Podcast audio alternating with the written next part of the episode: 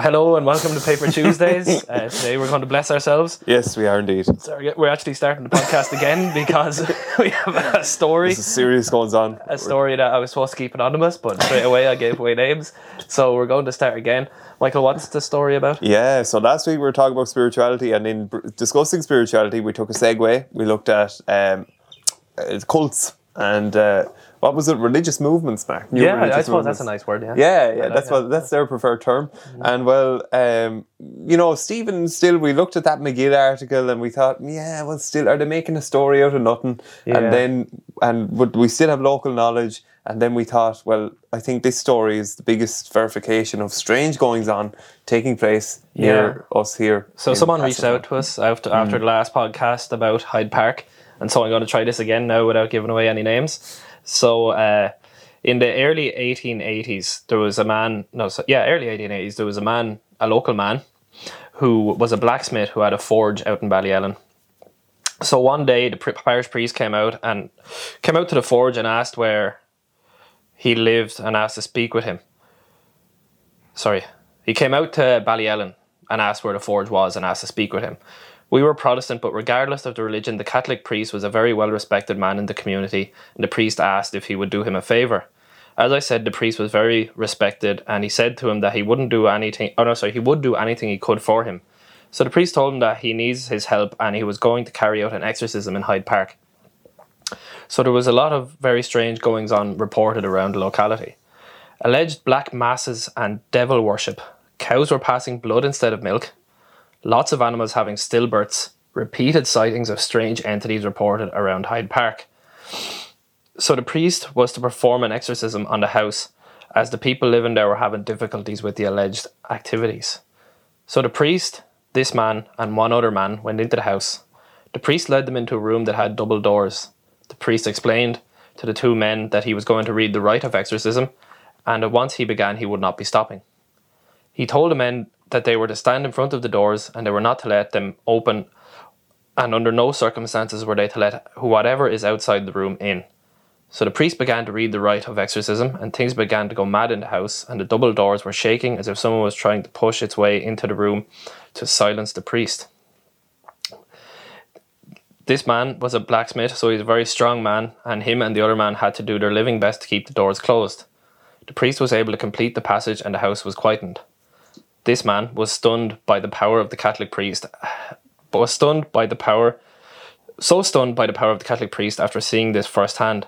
Shortly after this occurrence, he converted to Catholicism and became a practicing Catholic, and that's why I'm a Catholic today. Such a story. Crazy, isn't it? Yeah. What do you make of all that? Well, like, it's hard to believe from someone who hasn't had that kind of experience, isn't it? Like, but then again, it's their own perspective, and that's what they believe happened and what they believe they saw. So, who am I to criticize that? You know? This is very interesting, because when I was doing a little bit beforehand, I that's the same thing that I came across. I was like, this is someone's personal experience. We can't verify it whatsoever. But I still believe that all that happened or whatever. I'm but like in, now today's culture, it's all you know. We, we need science to back up, or and, and there's no science here really. No. and that's the the mystery of it, I suppose. Um, but when you say about personal experience, there's some gas stories, right, about exorcisms. Uh, there's this one, though, and I think he takes the biscuit. This is Edmund Nangle, and he was a high flyer in the 1660s, Mark. So back then, we think that religion, and uh, I think when you look at the history of religion, you realize that, like, people use, people were still people.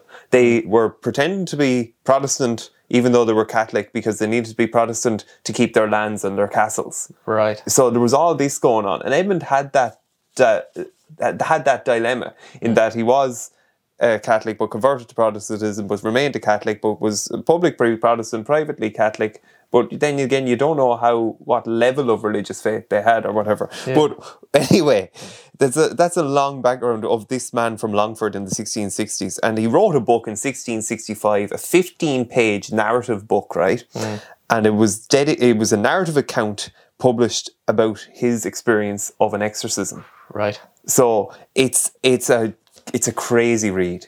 Um, so first of all, he thinks that the, he's being uh, he, he believed it was a God granted illness and he thought he was being tormented for abandoning Church of Ireland uh, faith. But then when he called the Church of Ireland faith, he realized, or like called a Church of Ireland minister, he realized that that wasn't getting rid of the devil. So he called a cousin who was a priest uh, and he did an exorcism. And this, the language of what's involved, he said the devil reappeared. He called for Saint Patrick. He called for God, and he had the Virgin Mary. He saw appear with a pair of scissors, who clipped away the the toys and the snares that Satan had plotted. Um, his cousin then performed an exorcism, and when he was tied to the bed, whipped on the head and body, and he dislocated both his shoulders. Okay. All right. So I, I uh, the Virgin Mary saved him again. This time by uh, yeah, she sent a number of great number of bees, and they entered him, and they cured him of his ailment. So where did the bees come from, Mark? What the fuck? Bees. bees, bees came in. Yeah. Uh, More visions anyway. Uh, like I, I took some screenshots from it there last night. Lo then, when Satan saw how likely it was that he should lose one of whom before he was cocksure, upon the circling over my head, he shews me a blue beam of about seven, some seven or eight foot long, the edge of it as sharp as a scythe, and backward from it went whirling blue beams, and in the middle of it was his half circle, as if therein he had threatened to place my neck and to chop off my head. He was very good at his language, wasn't it? Like- yeah. So anyway, yeah. So he had this exorcism. He became, I don't know what he became afterwards, Mark. He became a little bit. He, he was taken by the whole experience anyway. But he then led a failed rebellion against the restored monarchy of Charles I, and he he led a few a cabal of people, a few people into Longford barracks, and he was the only one who was killed. So Edmund Nangle lived quite the life and really he has only really left us. He, he lived a comfortable life. He had a lot of land a lot of castle. Then he had this big experience and then he led a failed rebellion. And so there's very little known about him but that's that's one story i found. What, what do you make of that all that's that's not just a straightforward exorcism. No. This sounds like the QAnon of the past.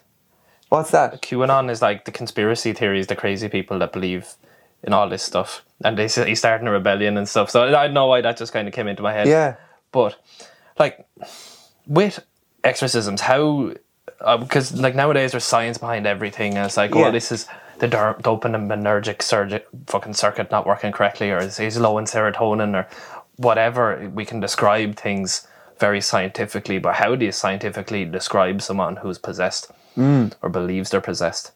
I, I don't know the answer, but I did actually try because I'm on a bit of a Jung phase at the moment. In that mm. I, I've been reading a bit of Carl Jung, and he has this thing where like he believes that all illness is rooted in the psyche. So if we go back and look at what Edmund Nangle first thought there, he believed it was a God granted illness. Mm. So he believed it was an illness. Well, then if it was an illness, it was to do with the psyche, and then so I, I just thought that there was a bit of I could see something in, in something common there, and like how Jung would describe that is that the man is possessed, Yeah. and there's a possession of something. So, um, it, I I don't I, again I don't really have the answer, but I just thought that was another way to look at the idea of exorcism. That maybe like obviously religious people believe it as an experience, but it can also be looked at through the psychological lens as a sort of um, as a sort of an instance where the, uh, you know a possession um, that someone becomes possessed by, and obviously he deals with neurosis, and that sort of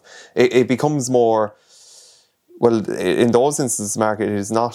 It cannot be quantified or anything. Like as you say, it, it's it can't be determined as scientific whatsoever. I suppose. Yeah. Do you reckon then that could be like then just the priests playing to the psychosis of people? It could playing. Or do you know what I mean? Like so it could be an insane person and but you're qualifying their beliefs that they're possessed by an external entity when in actuality it could just be mental illness. That's a possibility. But when you hear accounts of from exorcists, so there are two well-known exorcists. Uh, Father Pat Collins is one, and then there was this lad from Belfast who only died a few years ago, Canon Billy Lendham. He was in South Belfast, and he was an exorcist for thirty years. Just an interesting perspective in that he was Church of Ireland, and uh, even though maybe your man didn't need to convert, but anyway, that's a, a side story. Um, but what there was something about oh yeah well, he's asked directly on that that Father Pat and he views it all totally in the spiritual lens obviously but that's his belief and that's fine um oh yeah what I the only thing I wouldn't be able to get with that is when you know when an exorcism takes place and there is a guttural voice that comes back Yes. that like it's very hard to say well that, that the priest is steering that or determining that if it is just a, a someone a priest interacting with um, someone that is men- mentally ill So you you don't believe the priest could put on that voice? Oh no but the priest isn't the one that's speaking. So uh, these are all you'd hear many accounts of exorcism where like he father pat got advice from a church of ireland exorcist and he this is his technique.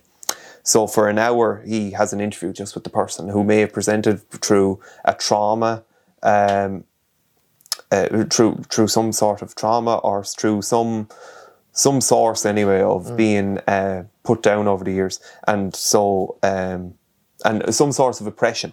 So it just talks for an hour, bit of a casual interview, and then at the end, the priest will say, "Do you mind if I just say a prayer over you?" At the end, and sometimes just out of out of them um, just being polite, they'll say, "Okay, then," and then as while he's saying the prayer, as he starts saying the prayer, the person who's interviewing with uh, the priest could then start mimicking the priest in this really deep guttural voice that isn't that wasn't their normal speaking voice Yeah. as if this is the spirit being cleared almost Right. And this was like a common occurrence across them. i've just he's not the first it's not the first time i've heard of something like that Yeah. where like a change of voice happens Right. And that would be that would be the exorcism, or would he come back? yeah see this is interesting as well like um you you could have he the priest said it can happen he might need to do it once or it might have to be for a few weeks that there could be layers of repression is how he described it. Um i'm sure people um, that that's generally I, I it's not the first time I've heard of that kind of voice that um that can be uh, got rid of and expelled through an exorcism. Um I've heard of a- an exorcism happening locally Oh, a few years ago. Someone was, they believed, uh, possessed, and I believe it was either the parish priest or the parish priest contacted someone who came down, performed an exorcism on it. I know no more details other than that, Hmm. but it's obviously common enough, and it's well not common enough, but like it, it can happen, He- and it still kind of happens because this was during my lifetime. Yeah. He's been crying out for years that the church needs to take him more seriously in that like there needs to be someone in each diocese. Um, but there isn't. Um, he's written a few books and what I find a bit eerie about it is sometimes he says like he, he says like things like that. He went to Auschwitz and he, he felt like a sense of evil. And again, this is the- a personal experience we can't like everything he's dealing with and the reason why he's an exorcist, uh, how can you say for truth that oh yeah I understand or not? But like it's totally beyond the realm of confirmation and it's the same as psychic. inquiry. Yes Same same idea there. We can't disprove or prove it. yes but uh, the stuff the psychic said to us when she was on the podcast was correct yeah for the most part. Anyway, the other stuff we can't prove. So again, how do you know? How do you not know? yeah If you don't have the ability to do it, how can you say it's not real? yeah But then there's no way of proving that it is no real. Um, that reminds me actually of uh, this other fella in history that we have, Father James Finity. He seems to be a bit of a character now. He was a renowned faith healer, and he used a bishop's relics. Um, and one of the bishop's re- the bishop whose relics they were was a powerful political organizer. Again, a glimpse into the past, Mark, where like religion was more associated with you know handshakes and politics and you know political scheming and over trying to overthrow monarchies and stuff like very very interesting. Anyway uh, 1662 was a big year. Father finity got a pass to go nationwide and he went on tour. He attracted huge crowds mark. There was even a crush of people when he stopped in clonsilla near dublin and people almost died but they didn't die. Uh, churches disagreed with him and the public was divided. So a man was charged to investigate him. And anyway, they did a bit of investigation, but to be honest, um, he could never really prove that he was a, a faith healer. So, Right. And why, some- why is a fate healer now? Like, what's the difference there? Um, well, what's the difference there? Sorry, he also said. Well, there was another fellow around this time that, in a similar way, he believed in the power of touch. So he would just touch people, and he believed that it would cure them. Right. Um, so this is the same type of thing. He would use the relic to uh, bless over someone or the like.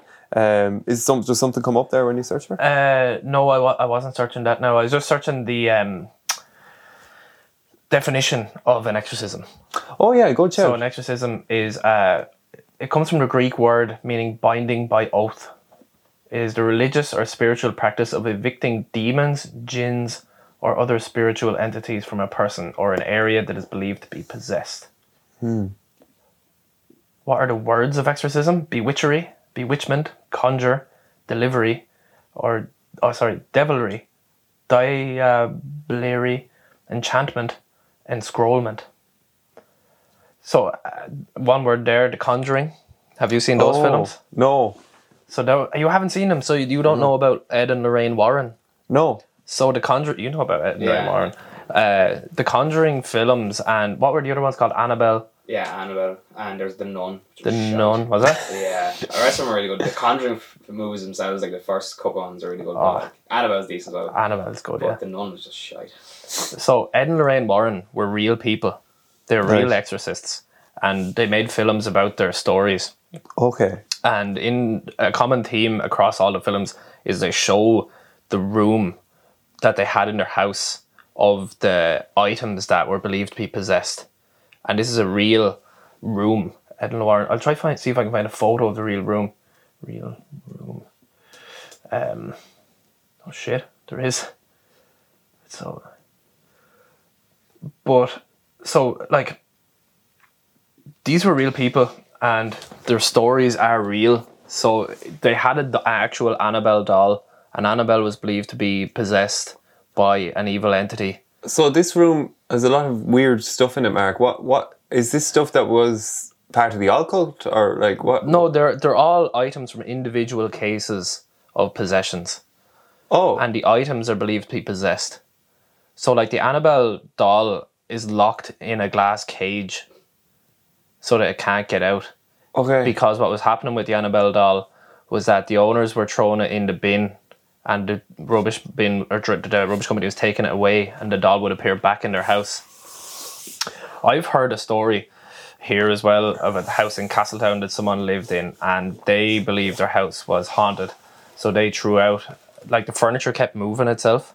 So they threw out a lot of the furniture, and they put it out on the front lawn to throw it away the next day. And they woke up that following morning, all the stuff was back in the house. oh my gosh. Gee, man, that's crazy. And then the story of the anchor, of course, with the the, the teacups on each. Uh, Teacups, yeah. Yeah. So that's a, a story from Niall Hempinstall. Used to be the head barman in the Anchor. He Shout out Niall. Shout out Niall Hemp, who was supposed to be on the Patreon today. uh, but yeah, he, he was uh, cleaning up one night or something. He put everything away, and in the back the there's a stairs, and there was a cup and a saucer on every step. It was just him in the in the pub because after locking up. It's supposed to be haunted by someone called Ma something. right? Yeah, she's supposed to be the ghost that lives there. But apparently, like this is a all the bar staff. If you ask them, they believe it. Yeah, Yeah. it's haunted by her. I'd say that ghost is just Carl Reagan fucking Niall. has to be. Yeah, I would not be surprised. So we can go in a bit to Ed and Lorraine Warren if you like. Oh, They're for it, that's interesting. it out there, yeah. Uh, Edward Warren and Lorraine Warren were uh, American paranormal investigators and authors associated with par- prominent cases of alleged hauntings. Edward was a self taught and self professed demonologist, author, and lecturer. Lorraine professed to be clairvoyant and a light trance medium who worked closely with her husband. So let's try to find. So, Annabelle. These are notable investigations. So, Annabelle. According to the Warrens, in the year 1968, two roommates claimed their Raggedy Ann doll was possessed by the spirit of a young girl named Annabelle Higgins. The Warrens took the doll, telling the roommates it was being manipulated by an inhuman presence. They put it on display at the family's occult muse- museum. The legend of the doll inspired several films in the Conjuring universe and is a motif in many others. Another one is Perron family. So in 1971, the Warrens claimed that the Harrisville, Rhode Island home of the Perron family was haunted by a witch who lived there in the early 19th century. According to the Warrens, Bathsheba Sherman, That's a scary name. Cursed the land so that whoever lived there would somehow die a terrible death. The story is subject to the 2013 film The Conjuring. Lorraine Warren was a consultant to the production and appeared in a cameo role in the film. A reporter for USA Today covered the film's supposed factual grounding. I don't think I've seen that one. The first one. Yeah, I don't. I don't think I have. Have? No, but like the Annabelle one is fucking very creepy. Like, Yeah. and if this woman is like on the set in these films and is part of the production team, like she's gonna be like make sure it's kind of grounded in fact. Like, Yeah. That's mad. I never knew that the family were so connected to the movie. It, it does, as you say, give give credibility to it almost. Like, yeah.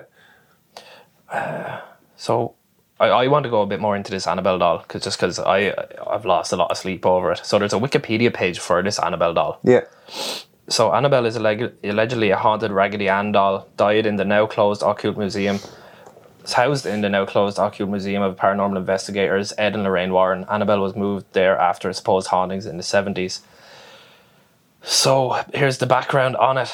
According to the Warrens, a student nurse was given the doll in 1970. They said that the doll behaved strangely and that a psychic medium told the student that the doll was inhabited by the spirit of a deceased girl named Annabelle. The student and the roommate tried to accept, the nur- accept and nurture the spirit possessed doll, but the doll reportedly exhibited malicious and frightening behavior. It was at this point that the Warrens say they were first contacted, moving the doll to their museum after pronouncing it demonically possessed. The doll remained in a glass box at the Warrens Occult Museum in Monroe, Connecticut until the museum's closing. Texas State University Assistant Professor of Religious Studies and Joseph Laycock says most skeptics have dismissed the Warrens Museum as full of off the shelf Halloween junk, dolls and toys, books you could buy at any bookstore. Laycock calls the Annabelle legend an interesting case study in the relationship between pop culture and paranormal folklore. This speculates that the demonic doll trope popularized, popularized in the films such as Child's Play, Dolly Dearest, and The Conjuring likely emerged from early legends surrounding Robert the Doll, as well as from a Twilight Zone episode released five years prior to the Warren story, entitled Living Doll. So, Right. in which the character of the mother is named Annabelle. Laycock suggests that the idea of a demonically possessed dolls allows modern demonologists to find supernatural evil in most banal and domestic of places. Commenting on the public publicity for the Warrens Occult Museum coinciding with the film release of The Conjuring, writer Sharon Hill says that many of the myths and legends surrounding the Warrens have seemingly been of their own doing, and that many people have difficulty separating the Warrens from their Hollywood portrayal. Hill criticised sensational press coverage of the Warrens Museum and its Annabelle doll. She said, like real life Ed Warren, real life Annabelle is actually far less impressive. Oh. Of the supernatural claims made about Annabelle by Ed Warren, Hill says, We have nothing but Ed's word for this, and also the history and origins of the objects in the museum. The doll was described in Geraldine Brittle's 1980 biography of the Warrens, the demonologist. So there you go. And you've lost sleep over this stuff. Well, over the films, yeah. But that was kind of reassuring. Right. But it's the way it's portrayed, the power of it, the the the independence of it. Yeah, it's just I think it's just scary films to be honest. Right. Like it's the way it's portrayed in the film and like I'm after being turned into a cynic now. Five minutes ago I was scared of it. But Yeah. like yeah, you can sort of uh, like we were saying last week about like the 48 Laws of Power book, you can spin your own tail on anything, can't you? Like Yeah. maybe we are being influenced a lot by just stories. Maybe, yeah, yeah. Speaking of which, um, stories and yeah, how they grow legs or whatever. There's this, uh, there's this fella called Malachi Martin, and uh, he's a good name, all right. Yeah. Um, he's from Kerry, and he became a high flying priest with, and he was in the Vatican, but then he left the Vatican and left. No, he didn't fully leave the priesthood, but left the priesthood a bit, and he wrote loads of books, and he was an exorcist as well. But he spread two he confirmed two theories that I was surprised by. Two popes in the 20th century were killed, were murdered, he said. Right. Um, you know, there was a pope in the 1960s that, um, and there are, these are two, like, Googleable conspiracy theories, in that uh, there was a pope in the 60s before John Paul, and he was about to apparently sign a document that was outing archbishops uh, for supporting for using the Vatican Bank to use money to support the mafia.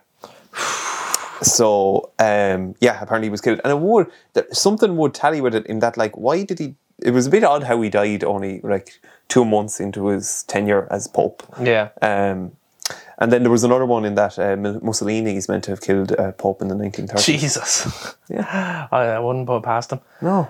Fuck. So- a bit like Epstein. Yeah, it's a bit mad, isn't it? Yeah. Yeah. And J- Gillian Maxwell or whatever her name is, she went down. Yeah. Has she been sentenced yet? I Or- think so, hasn't she? Yeah, she definitely I haven't heard. convicted. No, definitely convicted. Yeah. Yeah. Yeah, I seen a, a good meme of like a picture of her and Epstein is like a good sign of a good relationship is when you finish each other's sentences. Jane. yeah, Tim Dillon has a joke there where he said, you know, they they were in love. How can you dispute their love?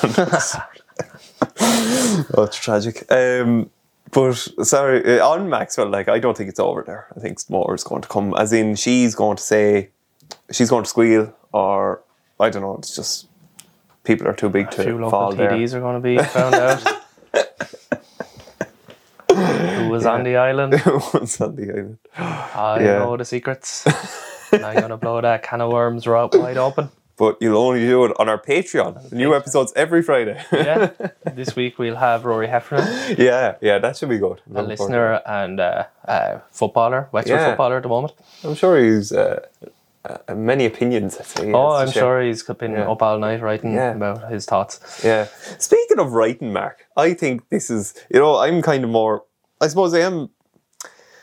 I'm very interested in, like, say the the impact of the printer press when we look back at, like, say that. I, I'm always interested in like religion around the 1600s because right there was this one religion that we had for 300 years and we're doing fine. We're just doing our own thing in Ireland. Nothing going on re- not, we're not really caring what, what's going on in Rome. They're too far away anyway. We mm. just do our own thing. We start our own traditions. We're having a right time. That's what mm. I always got.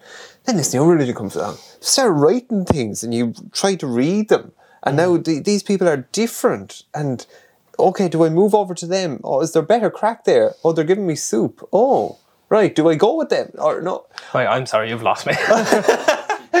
But like basically, like the the, the coming of Protestantism or Church of Ireland into Ireland brought with it like the pr- printing press. In that, like this is at the same like Martin Luther King. It's or Martin Luther King. Can you hear me? Martin Luther. Fucking hell.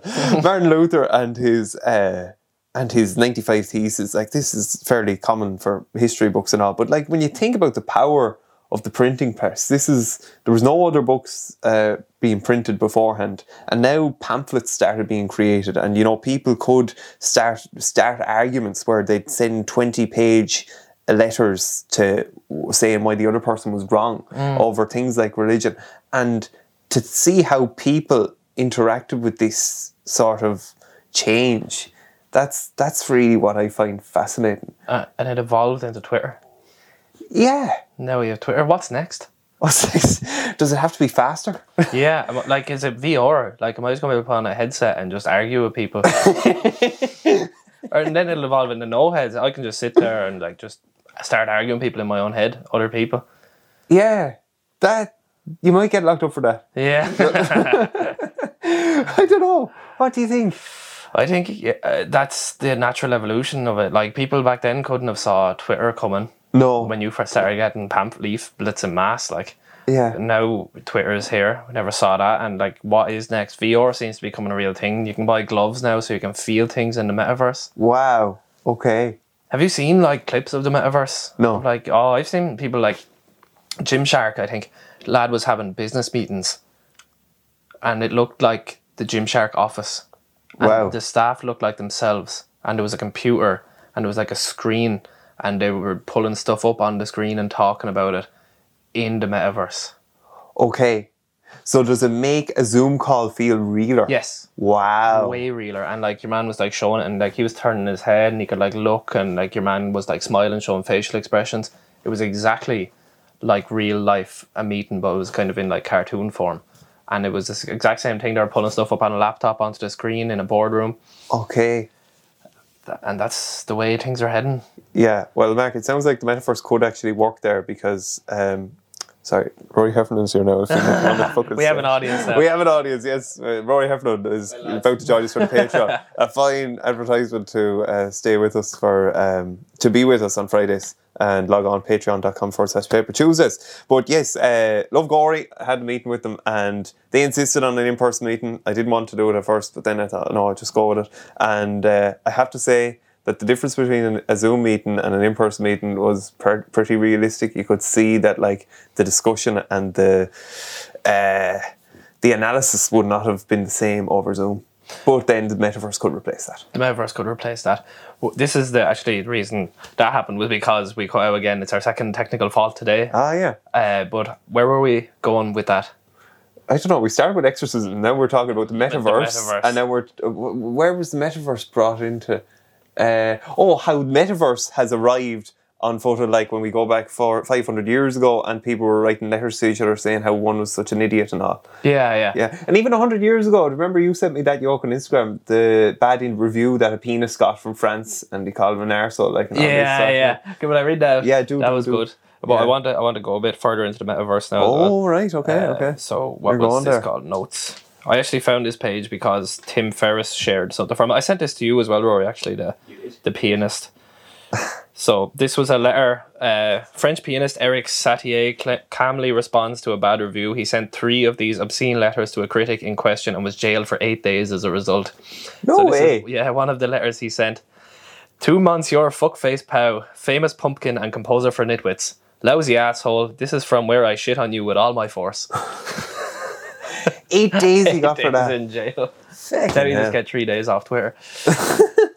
And yeah, yeah. So, like, uh, doesn't Joe Rogan have like a joke where he says that eventually the way time is going, we're just going to be sex- sexless, genitalless robots or aliens in space, and we're just going to be able to pick lives to live, and we're not going to have any struggle, not anything like that. We're going to find ways out of any of the constraints of human existence. And isn't the metaverse like kind of the next step into that? Whoa, okay. you can be anything in the metaverse really like you don't have to live your life Yeah. Um, right. But but Joe but Joe doesn't want to do that.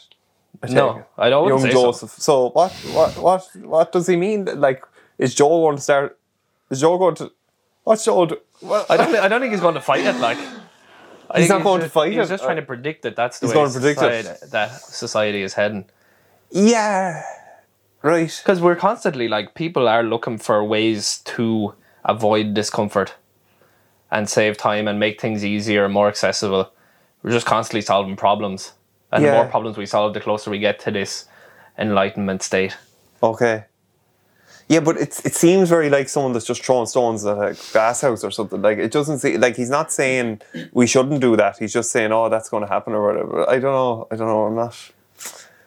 I, I something annoys me about that now. That's what I'm going to say. you, you you don't think the you, you're just against Joe Rogan after the vaccine stuff. I think well, listen, no, I do like him as such, and like he is a, a pillar of free speech in a time where like you wouldn't think that you need a, a, a man in his fifties in uh, on in a studio to be a pillar of free speech, but he probably is. The whole Neil Young debacle. So no, there is an evil, but I don't get how.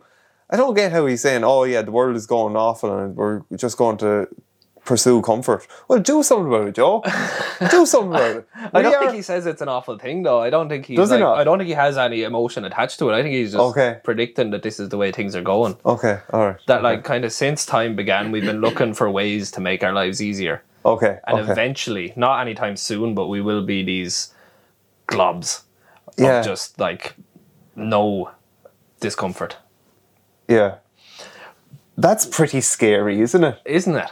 But I like the metaverse, right? Is here now. Right. So you technically, that's obviously going to improve with time, Yeah. and it's going to become more accessible and more realistic. Yeah. And as time goes by, is that not where people are going to choose to live instead of being here in your shit body, overweight, and like no one wants to ride you? So like, you're going to the metaverse and you can be fucking Ryan Gosling, and you now you have things in your hands that you can feel the metaverse, so you can literally feel yourself being this person.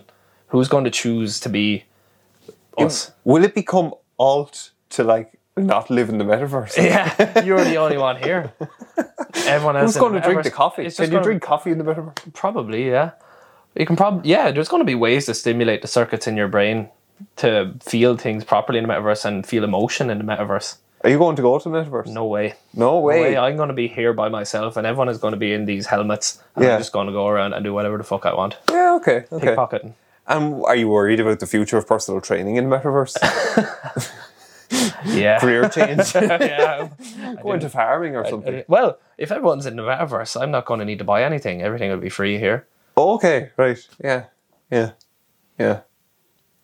Would you enter the metaverse?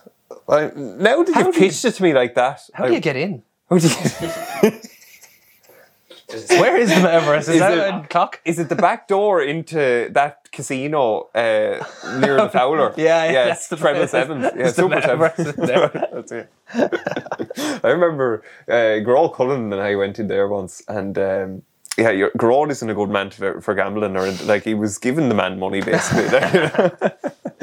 Twenty on red I can't believe you were at Lucky Sevens. once. Did you win, yes. No, no, don't think so. And Gerard has a very funny experience actually of being in Lucky Sevens. Um, it was during the pandemic or something, but when the pubs were allowed to open, and this drunk man fell down the street. They were just going out for a nice night. And he fell down the street, and they dragged him into Lucky Sevens. They called the guards. The guards didn't want to know him. The guards were like, "What's his name? Does he know his date of birth? Is he is he ill?" Like, and all this. so anyway, just an example of what happens in Lucky Seven sometimes. Yeah. Sorry, metaverse. Uh, do I want to go there? No, the way you pitched it to me there, it makes me angry, to be honest. Does it? Yeah. Me a little bit too. Well, But more that like we have so much in this world to be grateful for, and I'm going to be grateful in this world rather than any about metaverse. But sure, isn't that how people people felt about the cars and stuff originally? It's like, well, I have my horse. Why do I need a car? That's just fucking stupid. Yeah, Same with computers. Mm. Same with the internet, yeah, Netflix, phones, smartphones. I don't need one Yeah. of them. Now you need one to survive, really. to survive. Yeah, isn't the pace of change alarm or mm, alarming Are we going to need the metaverse to survive? to survive? Eventually. We didn't need a smartphone originally to survive. Oh right, There's going to yeah, be yeah, things yeah, in the metaverse that are crucial to you functioning properly in society. yeah. Like your COVID cert app. Yeah. Um, They're going to find ways to make it that way. Yeah. This is the first time in this podcast where I've left my, met a point and I'm like, I just don't know. Yeah. Um, but what was um, How much is the metaverse? I'm to look.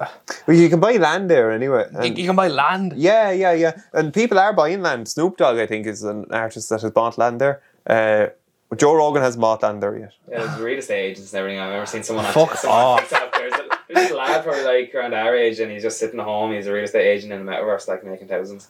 Yeah. How, how Will much? you be doing um, Yeah. metaverse? I would, I would create Property Frank. I would create Frank Pierce avatar in, in the metaverse to sell all the houses. So, how much does land cost in the metaverse? The cheapest plots of the metaverse land are selling for roughly 11,000. All right. Fortune said the smallest plots of land in a popular platforms, Decentraland and the Sandbox, are one by one parcels. Virtual land has become a hot commodity as some parcels sell for millions of dollars. Will we live in the metaverse? By 2030, a large proportion of people will be in the metaverse in some way, predicts Melanie Subin, a director of the Future Today Institute in New York City. Uh, some people, Some people, will yeah. use it only to fulfill work or educational obligations, she said. Others will live the majority of their waking hours jacked in.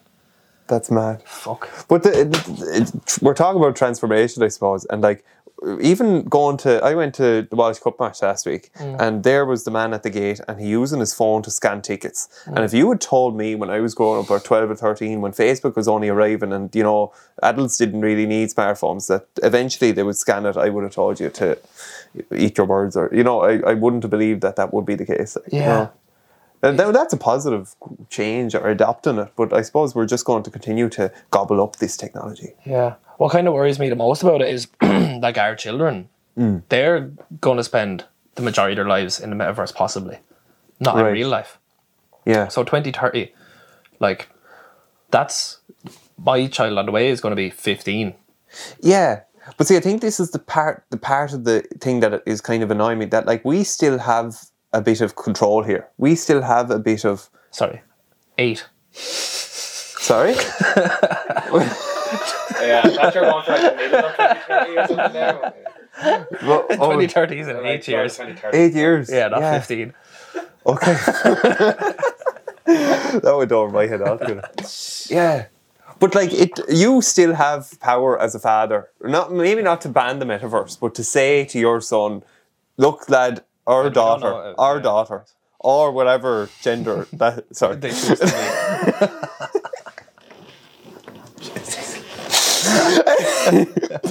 anyway, um, that they you still have the, part, the right to tell that individual or not the right, but you will still tell that individual, look, there's better things than that headset. Yeah, but what they're saying, like work and educational obligations. Like, are you going to Yeah. do your junior cert in the metaverse?